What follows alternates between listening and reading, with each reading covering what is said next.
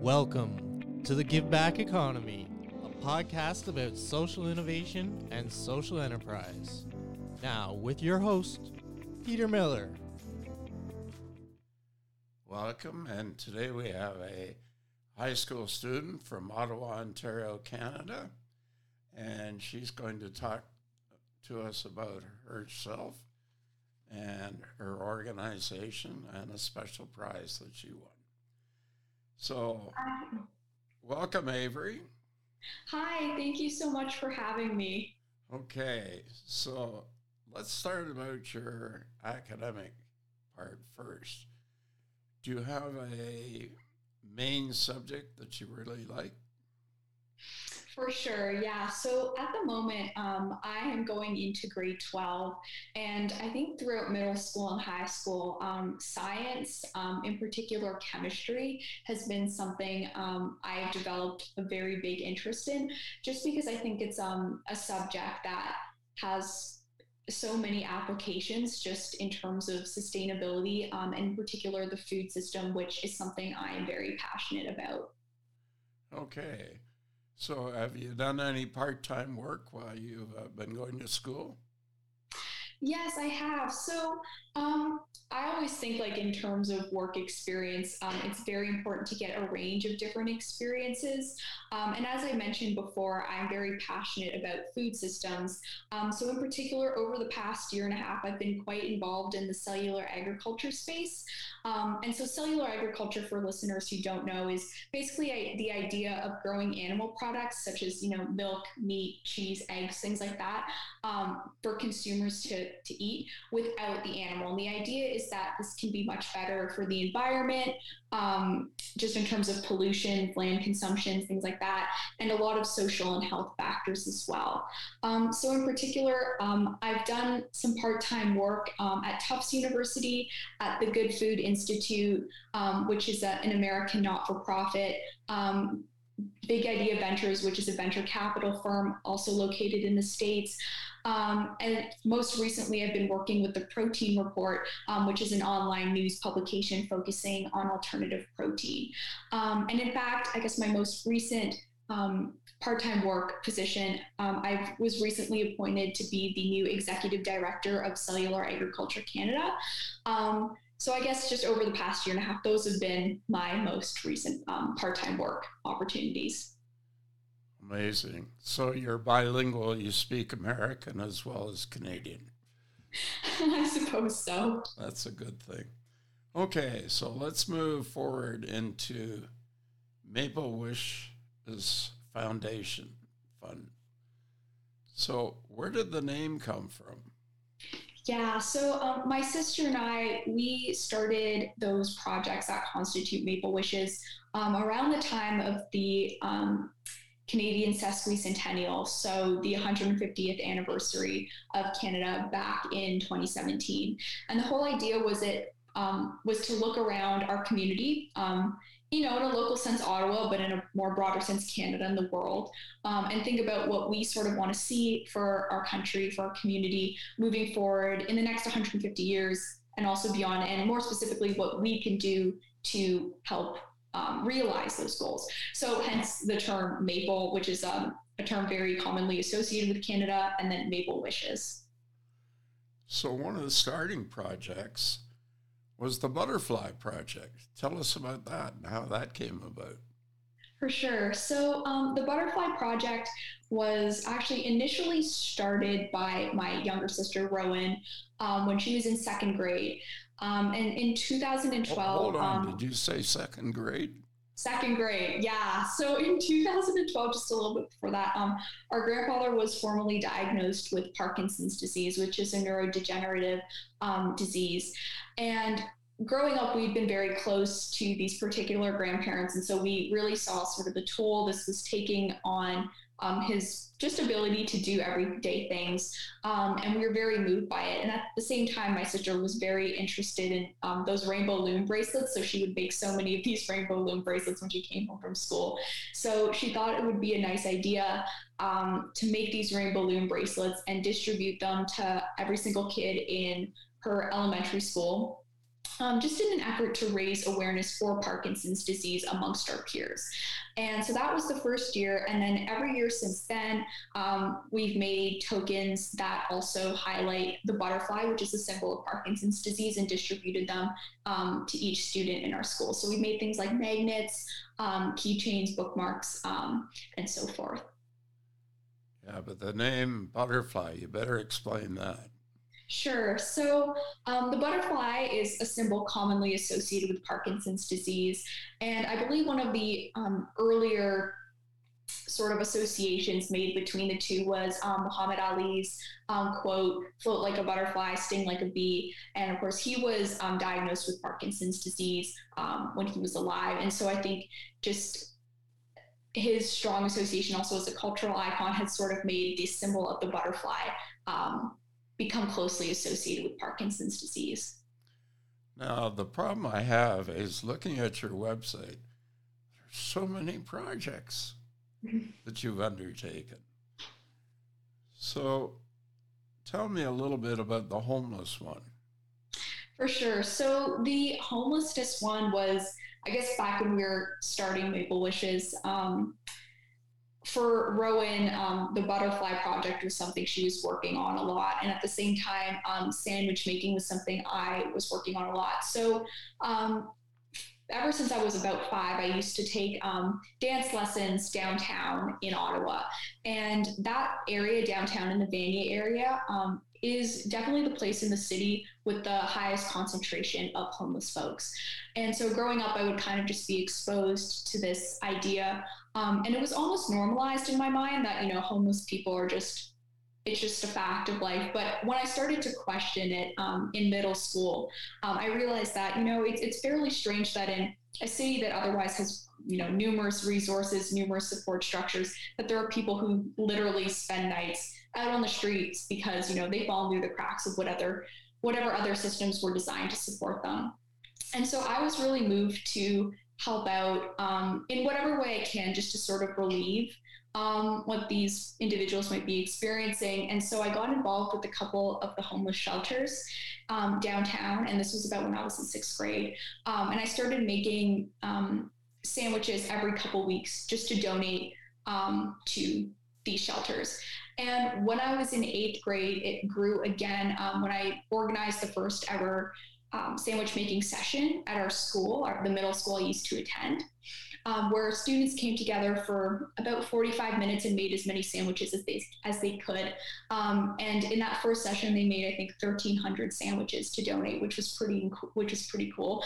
Um, and that really inspired me to sort of keep making sandwiches individually, but also to continue with that effort at school just because I really realized how important it was for students to sort of get that hands on and direct experience when it comes to community service that I think a lot of the time when students are doing fundraising activities or drives, they never really get to see the full extent of their actions.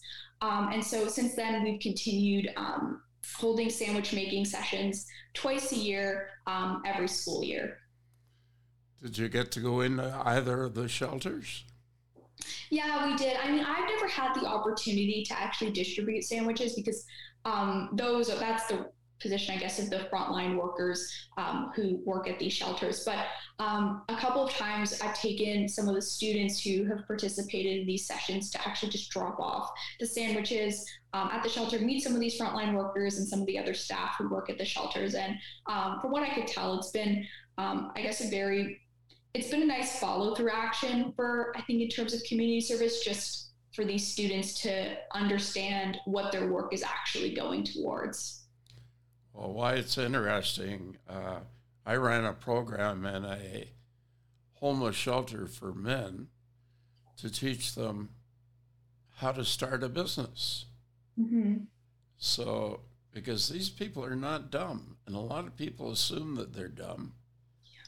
And uh, so, several, I had 12 people in the first workshop who wanted to start a business. And I actually got into a, a men's shelter and what was interesting is they locked them out of their rooms at 8.30 mm-hmm. because they don't want them to be sleeping in their rooms all day.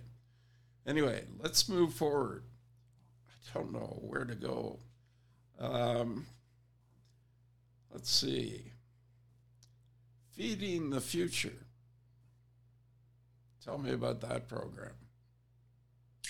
Right. So feeding the future uh, comes, I guess, from my uh, my, my passion about food systems and food sustainability and how um, those systems, which are very fundamental, I think, to you know cultures and, and communities everywhere, how we can make those um, more resilient and better for the environment, better for people.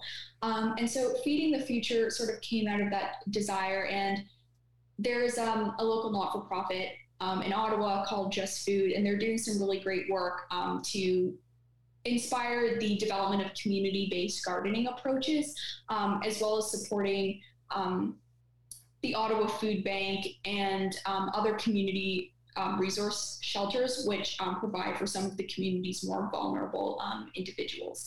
And so, what that basically entailed was I volunteered at a couple of their projects back before COVID um, was more of a thing. And I think starting again this summer, um, now that projects are starting to um, start back up again.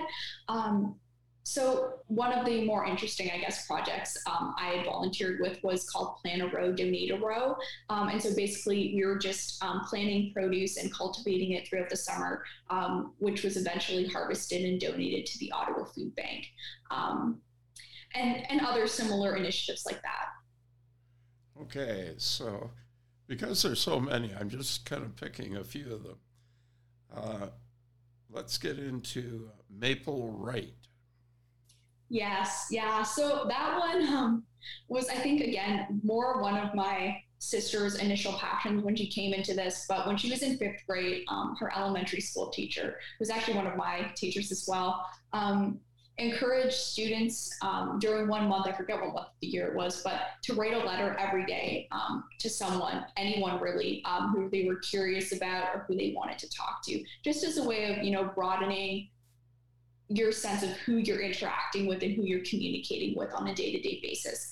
Um, so with Maple Write, the, the idea was to write um, a thousand letters by the time um, Rowan graduated from high school in 2025 to a diverse range of people, whether or not um, it was, you know, family or um, people we had met, people we had never met, but, you know, are associated with other great causes that um, we were inspired by. Okay, let's talk about your campaign to sponsor student. Yes, so um, with that one, that one was affiliated with um, Me to We a few years ago, and we had previously gone on um, a Me to We trip um, I think in the winter of 2017 to 2018. Um, and we had seen, we went to the graduation of one of the um, Kisaruni group of schools. And we were very just inspired as girls ourselves um, who have a lot of access to education here. Um, we were very moved by, you know, girls halfway across the world, um, you know, being able to achieve the same things as us and just the real strong sense of community there was there and everything that had went into those schools. Um, and so we were moved to sponsor one of those students um, moving forward.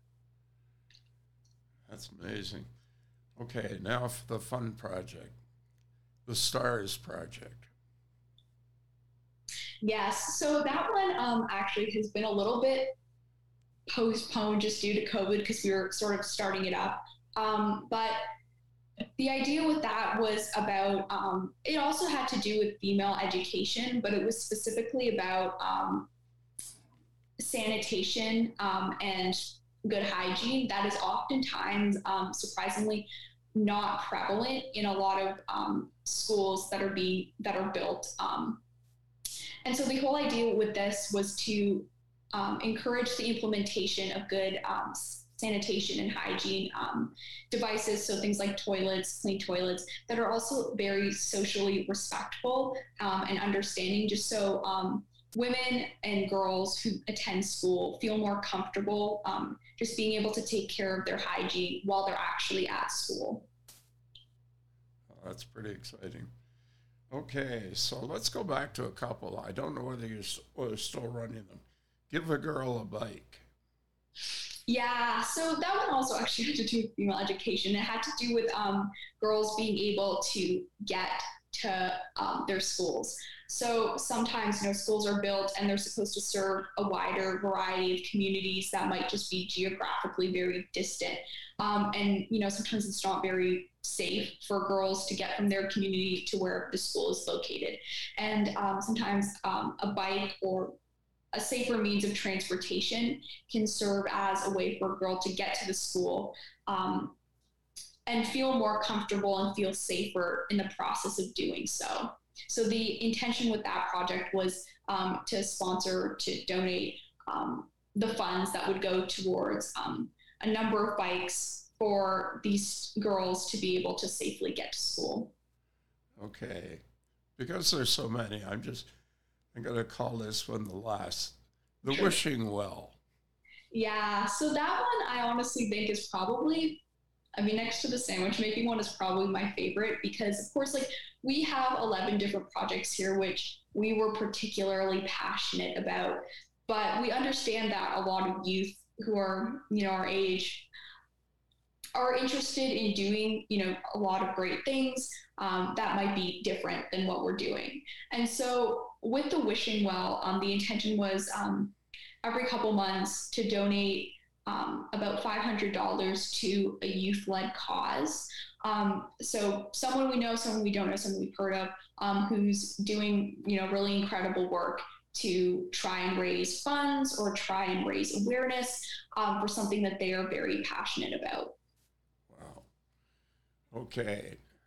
With all of this happening, while you're in high school and your sisters in middle school, three years from now, what is it going to look like?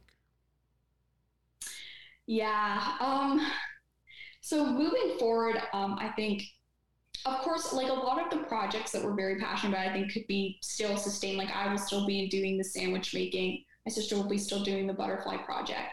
Um, a number of the projects were more they were, I guess, less consistent in the sense that they were sort of one off donations. And so those won't require as much, I guess, time um, moving forward. But in the future, I think it'll it might become less of this formalized Maple Wishes, and it might just be each of us continuing to do the projects that we're very passionate about and trying to recruit our peers to do them as well and participate in whatever initiatives, um, fundraising or awareness raising that we continue to do hold on now, you're a charity. And so you're going to go off to university in British Columbia or San Francisco. Who's going to take over? Yeah, so that's a discussion me and my sister have actually yet to have. I think Rowan will be, um, you know, doing it for the next four to five years before she graduates. Um, and after that, we would have to have a conversation about, you know, who is essentially going to take it over. Who's the more outgoing? Out of the two of us at this stage, I think it's probably me. but uh, I think Rowan, you know, she's still she's still learning and, and, everything like that, as we all are. So I think she has a lot of potential to, you know, develop that quality as well. That's terrific. So, in terms of an ask of the listeners, what, would be your request to the listeners to help your organization? For sure. Um, so I guess my initial ask would be, you know, if you're willing to support any one of these projects, that would be amazing. That any one of our 11 projects um, that we work on. But I think even beyond that, um, I really just want to encourage people and youth to look around them and figure out what they're interested in and how they're suited to help um, their communities. Um, you know, like what kinds of things do you have expertise in, or what kinds of in what kinds of areas are you privileged, and how can you make those? How can you use those things um, to make your space, your immediate space, your immediate community, or your broader global community um, a better place? And think about how you could actually, you know, act on those those interests to do that. So, how do you get the funds to support what you're doing? Yeah, so um, I think for any sort of charity or not for profit, this is sort of a consistent struggle. Um, but for us, a lot of it is donations from friends and families, um, and you know, families of people who have heard about our organization and have been just interested in supporting us. Um, but a lot of it has also been grants, so applying for grants. Um, for instance, just through the Canadian government has a number of very generous grants um, for youth-led projects in particular. Well, that's terrific. So, having said all this, how do people find out more about your projects and about the two of you? For sure. So um, you could go to our Maple Wishes, our, our website, um, maplewishes.org, um, for a lot more information. And if you have any specific questions, um, you could email us at um, the, our email is also on our website, and all our contact information is there as well. Okay, now we have to get to the other topic. You won an award recently Mhm. that was announced June the 28th on a program for the award winners. So tell us about the Diana Award and what that award is and why you won it and who nominated you. For sure. Um, so the Diana Award is an international award that is um, meant to recognize the humanitarian endeavors of youth around the world. Um, and so each year they hand out um, awards to a number of youth around the world who've been doing um, things for their community and trying to make it a better place. And so I think for me, um, the reason I was nominated and I received this award had to do with um, my initiative, specifically Sandwich or Two, as well as the um, work I've been doing in the cellular agriculture world. And I guess just more on a more general sense, um, my interest in in building more resilient food systems. Um, and so I think, as far as I know, I was sort of kept in the dark, I guess, about the nomination project or process, but um, my fifth grade teacher and my sister's fifth grade teacher um, I think she spearheaded the nomination process, and um, she had contacted a number of the other um, people I had met through the different um, Maple Wishes projects I run. So, for instance, a sandwich or two, um, and a couple of the other ones, just to get some of the other requisite materials together.